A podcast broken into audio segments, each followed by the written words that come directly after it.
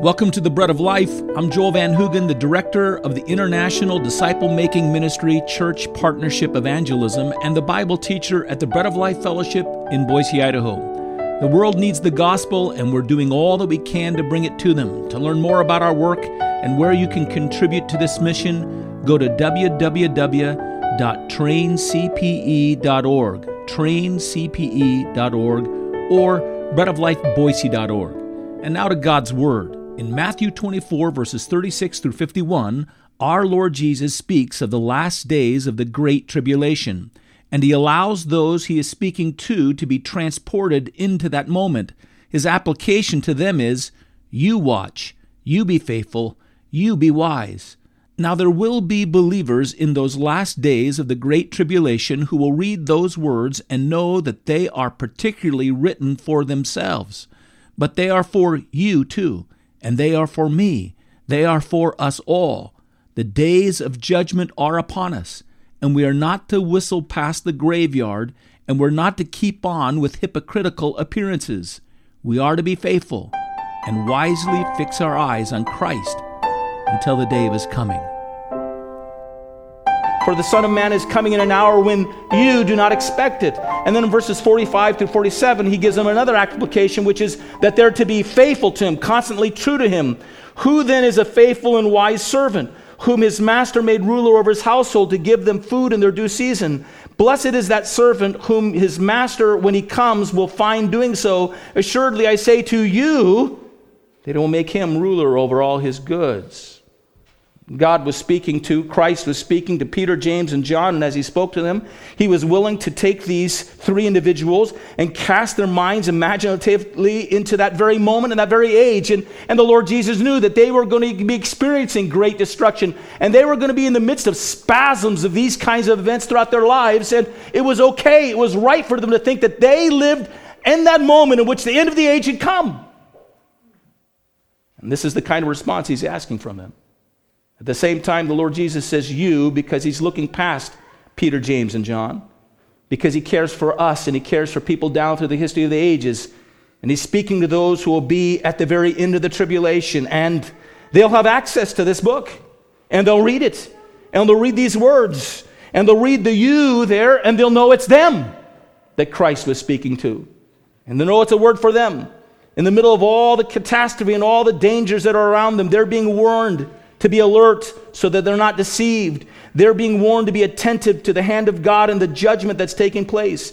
They're being told to prepare themselves because at any moment Christ was going to return to make sure that they were in the boat with Him, that they were relying in Him, that they were living under His blood, that they were accepting and professing the gospel as their only hope.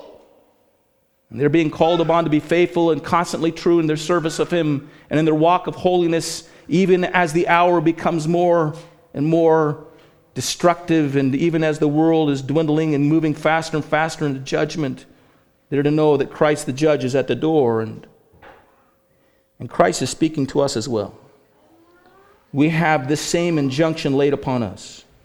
We're to live being alert, we're to be prepared, we're to be faithful.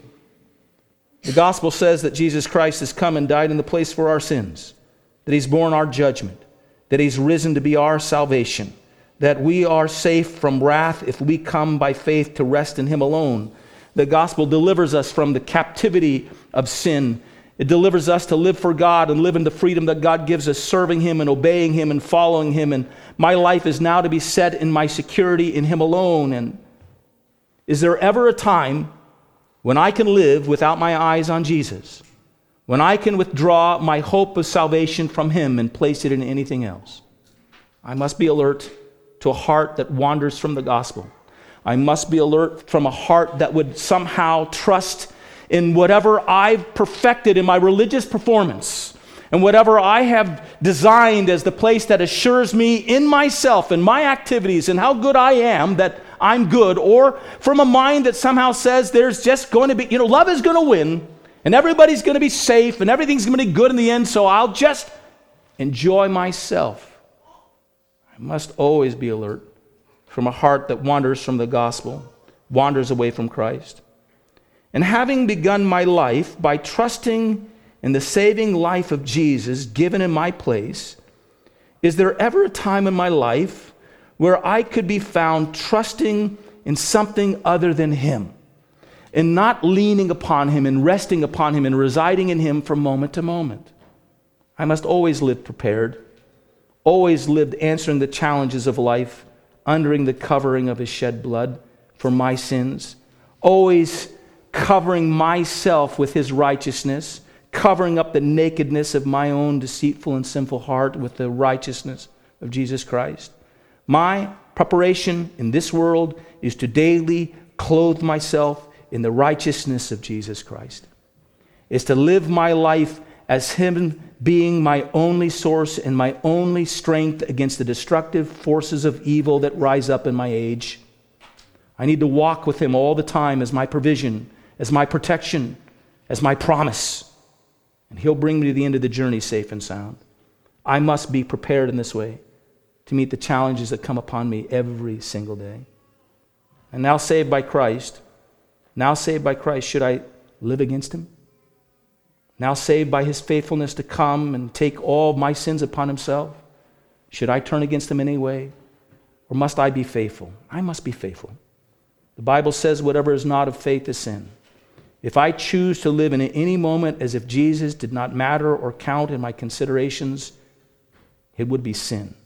It would be a faithless act. We're to live as though the judge would be before us at any moment and we would be before, be before the judge. We're to live so that we might meet him as one we're claiming as Savior and Lord at every moment of our lives. These parables bring great warning. I want you to see at the end of the parables, the warning is that those who do not heed them and heed these warnings will be destroyed with all the hypocrites. But here's the wonderful truth the hypocrite will hear and read what is spoken here in this passage, and they'll go on playing the part. But the true child of God will read these warnings and will say, Oh God, don't let that ever be said of me. Oh God, may I be true to you. When we were raising our children up, we uh, had a, a way of wanting to communicate to them. We wanted them to know about the salvation that God gave. We wanted them to give their lives to Christ. We didn't press it upon our kids when they were too young. We didn't want them to make a decision from our own authority or by us pressuring them. In fact, when our children were little, we actually would say, Well, when you're a little older, we'll explain this to you if they started asking us about spiritual things, and particularly about how they could be saved. Well, at, some point in time, we'll share it with you, but we just didn't want to bear that kind of influence upon. We knew we could see the Spirit of God was at work in their hearts and their lives, and we trusted that God would keep them until that moment when it was time for them to make a decision. As they got older, it kind of changed.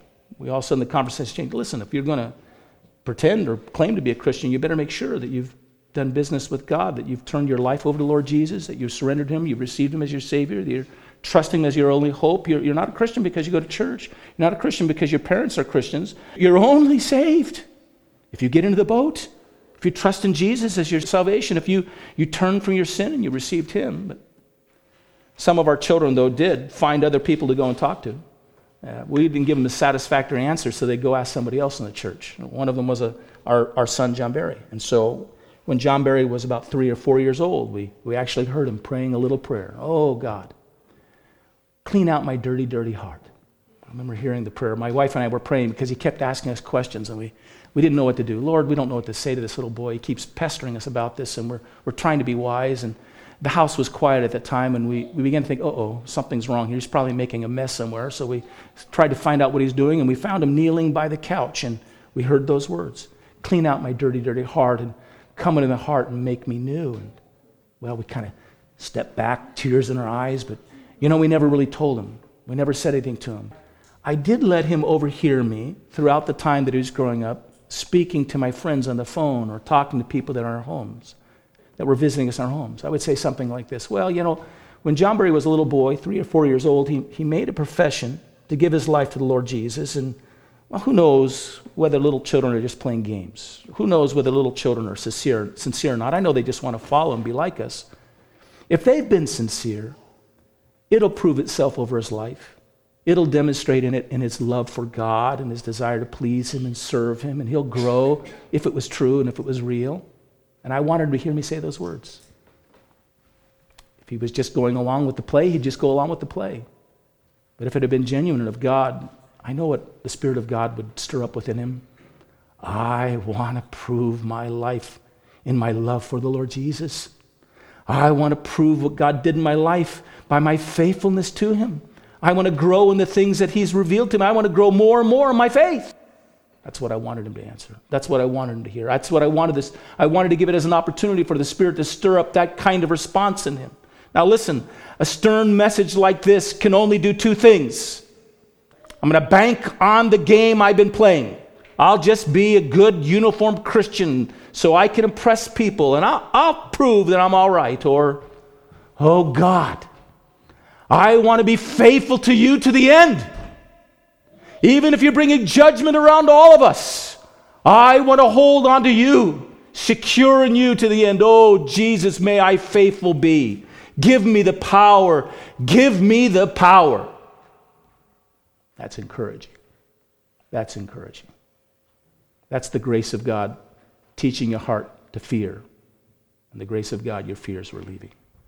Let's bow our heads. We do not have to live in fear of that day, O oh God. It doesn't have to fill us with consternation. Oh, when we see evidence of the day breaking, it surprises us, and for a moment there's a flash of concern.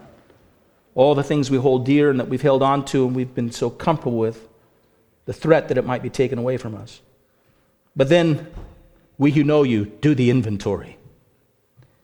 And we say, Take the world, but give me Jesus. You're all we want. It's your life, your salvation. We thank you, O oh God, for the days of judgment when you start shaking the foundations beneath us. You show us where we've treaded out and we've laid out some portion of our lives in the wrong place. Shake it away. And we might draw into the sure foundation of our Savior Jesus Christ, who has prevailed on our behalf and is coming to receive us to himself and to bring us into his unending kingdom. We'll give you glory for that.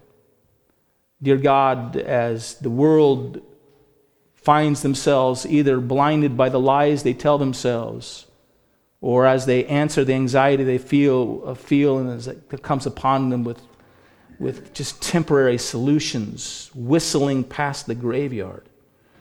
For us, dear God, may we stand out markedly as those exuding a deep, profound assurance because our rest is in the eternal rock, our Savior, Jesus Christ, and the righteousness that we have through Him alone. For those, dear God, that know, no, they're just delaying. May this hour bring an end to the delay. May the Spirit come upon them and say, These days are ahead, but my salvation is for you now. We ask this in Jesus' precious name.